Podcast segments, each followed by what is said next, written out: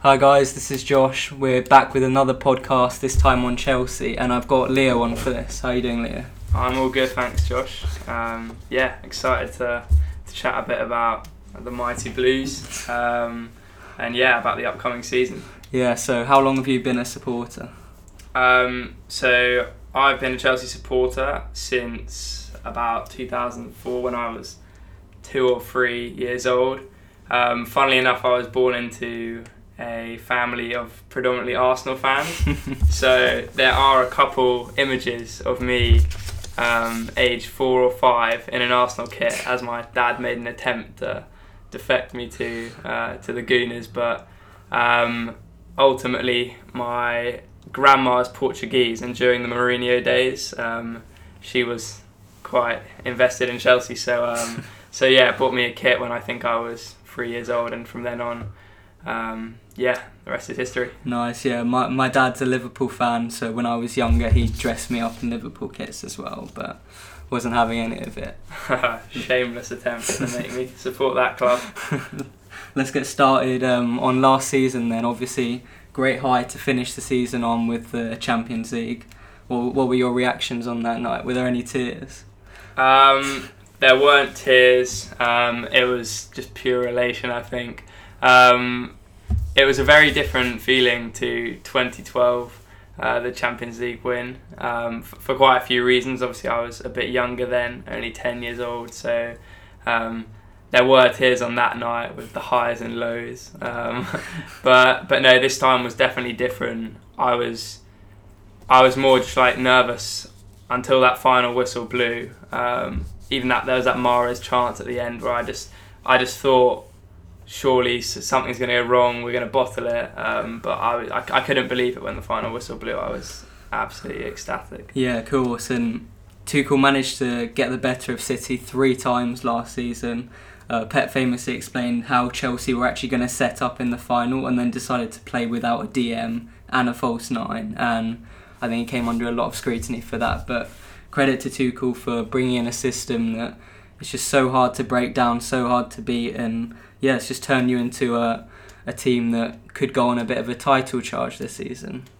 Yeah, definitely. Um, touching on that Champions League final uh, tactically, um, yeah, I think Tuchel just got it spot on. Pep's known to be a bit of an overthinker, and yeah, I guess just try and break down teams uh, tactically.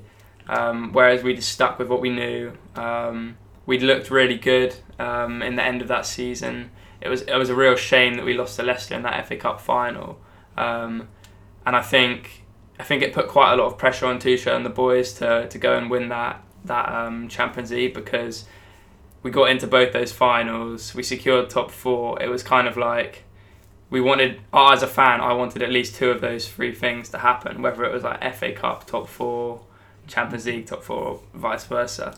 Um, yeah, I just I just thought there was quite a bit of pressure on the boys, and to, to go in there and literally, as he said, Pep explaining what we do and still not being able to stop it, I think just really showed how how on it the players were. Um, like everyone had to be switched on and do their job perfectly, and yeah, I think we we executed that plan really well. Yeah, it was great you got top four before the final because going into that, if you'd known you needed to win the, the final to get qualification into the Champions League next year, that might have had a bit of a psychological impact. But I think Lampard should also deserve some credit for the effort he's put into the team, bringing in James Mount, you know, the, the English youngsters last year. I think it was a good foundation setting. And how, how did you feel when he first got sacked? What was your reaction? Um, obviously gutted. You you you're kind of playing with fire when you hire a club legend as a manager because no one's going to want to see them go. And I, and I think at other clubs he would have got more of a chance, a longer time. But the ruthlessness of um, of of Chelsea, like Mourinho, Abramovich, they don't mess about and they they're not about what Arsenal, for example, are doing, where they they're trying to build. You know what I mean? Ten Yeah. years in the future, um, they want it now, which I mean is one of the reasons we've been the most successful club in England since Abramovich has taken over. But obviously, it, it was gutting to see him go. But you, you touched on it, but I think it will be a fundamental part in Chelsea Football Club, uh, kind of the legacy that Lampard era, because as you said, bringing through that that homegrown talent and giving them a chance because of the transfer ban, obviously, was it, it's just absolutely massive for players like Mount and James uh, for their careers, um, and and yeah, sad to see Lampard go, but he definitely did set those foundations, as you said, which I think have been crucial for our success. Agreed, yeah, and I just feel Tuchel's probably getting more out of the squad than Lampard ever was able to, sadly. Um, and yeah, I, I get what you mean with the Abramovich methods, really, because you're essentially winning a trophy every other year, and it's great to see youth youthful talent breaking through. But there's also a band of Chelsea youngsters who are now trying to break out of this. You look at Lamptey, who's set the bar for Chelsea youngsters to leave rather than go, and there was Lucas Piazon, who's the classic, been out on loan for years and years in the Eredivisie and you've got more people now like Livramento who won Academy Player of the Year, uh, Guehi who's gone to Palace now for 20 million. How do you feel about all these youngsters leaving? Um, it's tough, and and also Tamori, whether that was like our yeah. fault or not, um, in terms of setting quite a low release clause on that loan to Milan. It, it, it's gutting. You don't want to see the youngsters go permanently. Um, but at the end of the day, they're their own men, and if they want to to progress and don't think that that they're going to get the opportunity soon enough, then ultimately it's their decision. Um, but it'll, obviously it'll be gutting to see. I think Livramento, uh, for one, he'll have a, a great season at Southampton, depending on the game time he gets. But um, I have watched him and he looks class. And as well as that, uh, Broja, the Albanian striker, in pre-season was looking promising. He's luckily just gone on loan, um, which gives you that hope that he'll eventually make it back into the team. But I mean, Chelsea have sold some players who they haven't given chances, and they've turned out to be absolute superstars um, in the past. so it's not something you want to see, but it's it's a very competitive squad right now, and I think uh, if you're a youngster and you think like Lewis Bate as well went to Leeds, if you think you can get a chance like somewhere like that, Premier League football, um, whereas you'd be stuck playing for like the Premier League B team or or even the youth teams, I think I understand their decision, but yeah, it's it's a it's a tough one to take for sure. Sure, yeah. Um, I, I'm sure Livramento was thinking there's James ahead of me, and even um, Dujon Sterling's now ahead of him, and then they've been targeting Hakimi through the window. Obviously, he's now gone to PSG, but when you see that sort of thing in the press, it's always a bit disheartening, discouraging. He's probably thinking, I can get more game time at Southampton. He'll be behind Walker Peters, but he's known to be quite injury prone. So, yeah, I'll be looking forward to seeing how much game time he gets. And um, yeah, as well for Guehi at Palace, he's starting a rebuild with Patrick Vieira. 20 million is a lot for a youngster who's not even set foot in the Premier League. Um, don't know too much about him, but looking forward to seeing what he can do. Now, if we get into the main piece of business that you've done, it's not yet confirmed, but it could be confirmed within the next couple of hours. Romelu Lukaku, over a hundred million pounds. What are your thoughts on him? Um, I'm pretty happy to be honest. Uh, and, and going back to Guehi, I think one of the reasons well, I mean, he turned down the contract. It was his choice. But if we can get 20 million for players like that in a time where um, I guess Chelsea and City less so, but clubs need money after the COVID hit. Um, I think getting 20 million for someone that's never even played for your first team um, is is huge. That's a, a, fifth of, of the Lukaku uh, fund. Um, and going on to Lukaku, I'm very excited to see what's going to happen. I mean, there's obviously been this Chelsea number nine curse um, where I know we've had success, but since Drogba, no one's really been able to fill those shoes. Um, albeit very hard shoes to fill. Um, but I think Lukaku, he's a different he's a different guy to um, to when he last uh, played in the Premier League. I think what he showed at Inter um, kind of getting pushed out of United and then just proving yourself and forcing one of your old clubs to buy you back for that much money is is very impressive, and I think he'll just want to to shut up all the haters that are already coming out from other clubs who are I don't know playing like compilations of his like bad first touch, even though he's just won like Serie A Player of the Year and Golden Boot um, in a very successful Inter side, but. But yeah, I'm I'm excited. I think he's a, a prem proven player. I mean, he had a 25 goal season with Everton United, even I think he was underrated. People hated him a little bit too much. Um, he actually did bad goals, and I think he's got that that sort of physical nature um, that the Prem needs. For sure, and I feel like he's so badly judged for his first touch. It's like saying Messi's no good because he's weak on his right foot and he's bad at heading. You're just focusing on his worst aspects. He's probably, in my opinion, the best counter-attacking striker in the world and he really flourished in the Serie A in a two striker formation with Lautaro Martinez. I'd be interested to see if um, Tuchel ever dabbles in a two man up top in him and Werner or even Havertz playing maybe slightly further behind him because it's another three back system they play in Inter with Conte. I'm sure you're used to that football.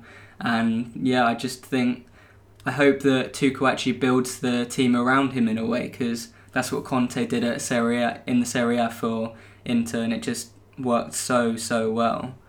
Um, I originally thought that he was just sort of thrown into the mix because of um, Chelsea's interest in Haaland, and they just wanted to lower the prices prices for him actually. But it turns out that you're going all out for him. Yeah, what are your thoughts on Haaland? Would, who would you have preferred, Haaland or Lukaku? Um, I, I probably would have preferred Haaland. Um, but the risk you take, I, I think Haaland will be great wherever he goes. He'll score goals. He's he's proven that in the Champions League, um, and I think he could prove it in any league, to be honest. But you do take that risk on a player who's not prem proven that it is the toughest league in the world to play in, and there have been serious cases of players who thrive like elsewhere in Europe who just come here for some reason or a flop. As I said, I, I don't think Haaland would have been like that, but it's good to at least have someone who's um, played in the Prem and knows what it like what it's like. Um, so yeah, in that respect, I think um, he'll be able to settle more quickly and kind of make a bit of a a more instant impact than maybe Haaland would. Um, yeah, agreed. And the the price tag that Dortmund want for Haaland is just ludicrous. Really, it's 140 million when he's got a release clause next year for 68 million. I just even for Abramovich, I, I think that's just a bit too much for him. Yeah, I mean they were obviously quite. Well, well, I mean, with both strikers, we were told no with both of them. Like they're both not leaving, um, mm. and obviously we've we've given um, Inter an offer they couldn't refuse. Um, I think they were always going to be the the ones more likely to cave due to like they're really badly finan- financially at the minute. Yeah. Um, but I think, to be honest, like Marina and Abramovich, if they wanted Haaland and wanted to pay that money um, for him and thought he was worth that, they probably could have got it done. Um, but as you said, it's just a bit dumb when you've got a release a release clause of like half the price the next season um, for a guy that's so young and stuff. It's it's um, it would have been a very very bold move, um, but but yeah, ultimately I think I, I would have been happy with either we just need a proper number nine, and I think uh, yeah, I think it's going to be uh, great for the lads. Yeah, for um for Werner, that's who you last year spent 50 million on to be your new number nine, but his finishing was appalling to say the least. I mean, he still achieved six goals in the Prem, 12 in all competitions, and he has such clever movement, but just some of the misses were inexcusable, really. I think Tuchel can't really trust him to be your main striker. So do you expect him to drift out onto the wing, or do you think he'll play up top with Lukaku? Where do you think he fits in now? Yeah, I, I think I think Tuchel realised fairly quickly that um, he he wasn't a number nine. Um, obviously, that worked for him in the Bundesliga. He bagged like what thirty goals with Leipzig, but for whatever reason in the Prem it just wasn't working, and he did tend to bag more assists and goals from that, uh, like playing on the left uh, wide um, or even the right sometimes. And I think with I actually saw an interview with Tuchel the other day talking about Lukaku and essentially saying like having someone who plays with their back to goal most of the time, kind of hold up play, um, can sort of spin off, will be great for our fast wide players like Werner, Pulisic, Hudson Odoi if he gets game time. Um, and I think, as I said about Haaland, it takes some players. I mean, it's just a well-known thing that players take time to settle in the Prem, and I think Werner ultimately um, has a future at this club, and I'm I'm not concerned at all. Um, it's kind of apparent to us now that he's not a number nine, and we just got to move on from that. Um, spent the big money on a striker, and yeah, like you said, with building around Lukaku, just you know, I mean, play Werner to his strengths, which is his pace, um, and yeah, hopefully his finishing can improve. Agreed. Yeah. Um, when you were talking about oh Chelsea need a striker who can, you know, face his back to goal and he can hold the ball up really well, I was thinking why not Abraham? What's wrong with him? I, I don't understand because I feel like he fits the system so perfectly, but he's just not been able to get the most out of the opportunities. Why do you think it's not worked out for him? Yeah, I mean, with, with Tammy, it's a tough one. Um, his goal scoring record's crazily underrated when you look at it.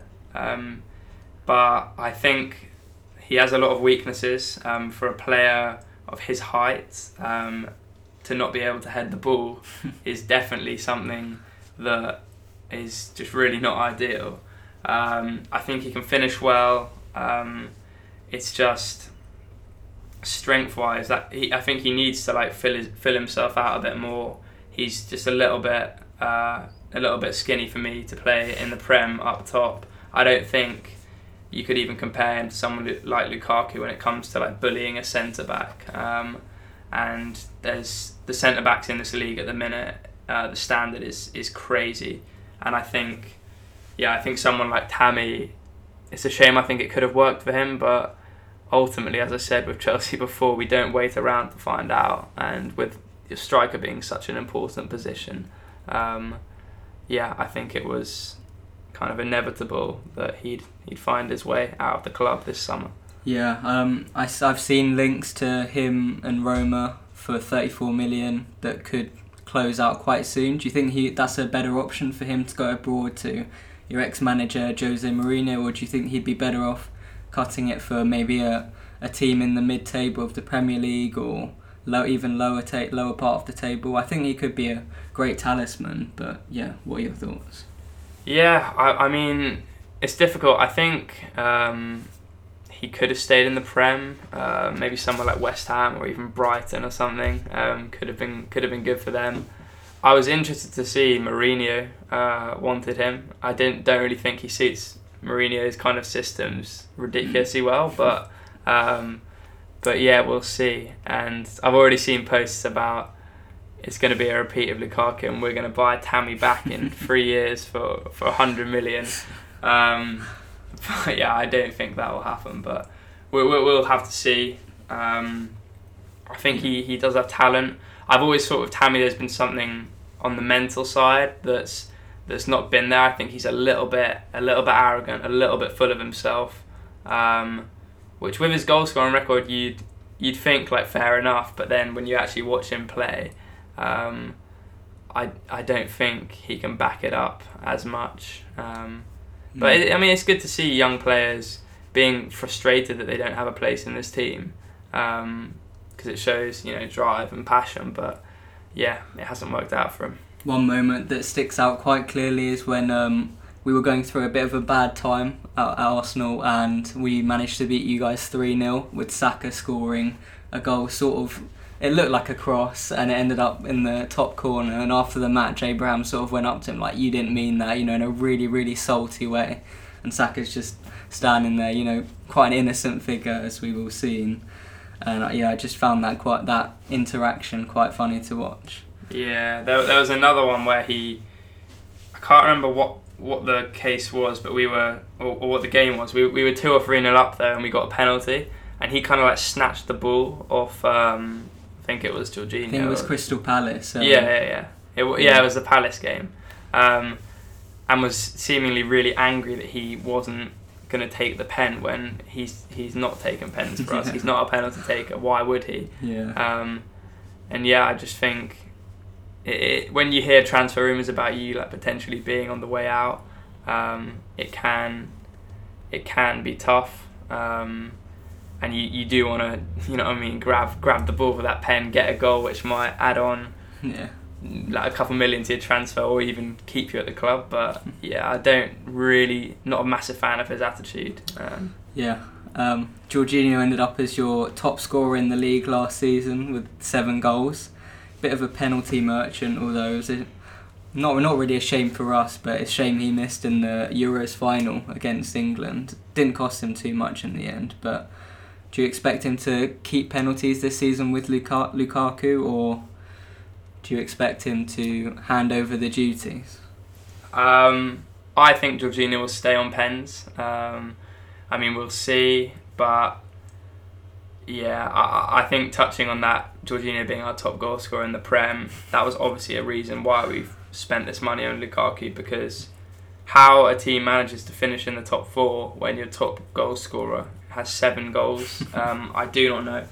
Um, but then on the other hand, it kind of shows our squad depth. You know what I mean? We have a lot of guys with a lot of goals. Uh, well, sorry, not a lot of goals, but a lot of guys with a couple goals. Can chip and in, yeah. Yeah, they've chipped in. So like Pulisic, Ziyech, uh, Werner, Mount.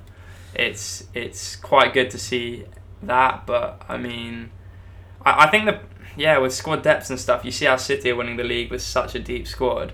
Um, we're going to see less and less of players like Van Persie or Shearer used to do, where they bag like 30 goal seasons because Mm. it just has to be spread out more with obviously all these extra competitions now. European football, I mean, was a thing back then, but with a schedule like they had last year with COVID, um, Yeah. you definitely had to rotate squads a bit more. And yeah, players can't get away with scoring like 30 goals a season anymore. it, it'll be tough. I mean, even you see like Salah and Kane, they're still only getting what 23, I think, was Golden Boot or something. Yeah. Um, yeah, but I think gone are the days when uh, Van Persie would bag 30 goals. yeah. You you want to see more goals from your wingers too. Um, so Ziyech and Pulisic, they're both wingers who cost you in excess of 40 million, and they've just failed to see regular minutes recently. Pulisic just has an awful injury record, and Ziyech isn't great either. But they've both shown glimpses of like a world class talent in there. So, do you expect them to see more minutes, or do you think they're just not really going to play too much this season? Um, regarding Pulisic, I think he's got incredible talent. As you said with the injuries, um, that's a clear problem. His hamstrings are they just go and go and go. Um, but I think he's one of the best dribblers in the Premier League. To be honest, like wh- when he's shown his moments, Mm. people just can't get the ball off him. Um, that was we saw that in Europe last season, um, and then also obviously when he just entered absolute god mode at the end of last season in the Prem. Oh, sorry, the season before. Yeah, the season project Um, restart. Yeah. Yeah, Project Restart. He was just absolutely untouchable, and I think he definitely will get some more game time. And then likewise, Ziyech. Rumors of him getting loaned out or sold over the summer. I thought he's someone who, you know what I mean. He looks a little bit uh, like carefree. Doesn't you know what I mean? Doesn't have Yeah. that hunger, that passion. But then how he's come out in this pre-season, bagged two goals against Spurs. Like he's he's been looking really sharp. Uh, he scored a hat trick as well, I think, in a seven-one win against I can't remember who he played, some some lower lower league um, club. But you know what I mean. There's as I mentioned with um, players fighting for minutes in this in this team. I think it's only a good thing. Um, yeah, we won't have a goal scorer who's got like 20 goals. You know what I mean? But it means yeah. I think I think competition's healthy, and that's that's very important, if not fundamental, for a, a league-winning side. Sure, yeah, I get that. And um, Chelsea will probably only be looking at perhaps one other signing until the end of August, and that's um, Jules Koundé, who's at Sevilla at the moment. They're saying he can play right centre back and right wing back. Do you have any thoughts on him? Or Yeah, um, Koundé Koundé's looked good. Um, obviously, we played Sevilla in in the group stage of our Champions League run, so I have watched him a little bit, um, and I have heard that he's very good. Or he's more of a versatile uh, defender, like you said, can play on that right hand side, or um, right centre back.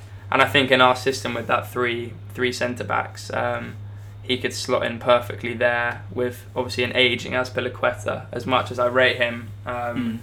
he can't be playing the same minutes that he used to. So yeah, I Yeah. think Koundé is going to be someone who we should try to get to see off this window. But but yeah, it's it's looking positive.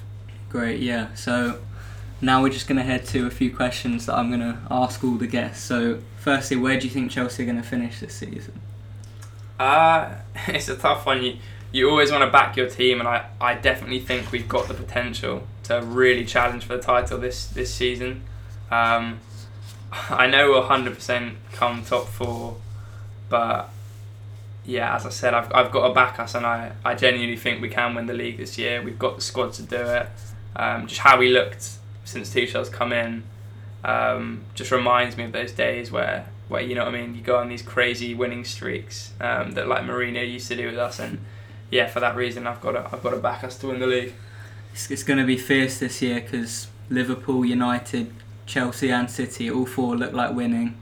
And uh, personally, I think City might just pip Chelsea if they manage to sign Kane, but if not, then I think it's all up in the air. We saw last year they struggled as well with having a striker. They reverted to a false nine as well. Yours was Havertz, theirs was De Bruyne, Mahrez. It, it varied really, but yeah, I can see any of the any of those four. Maybe less so United, but any of Liverpool, City, and Chelsea winning it.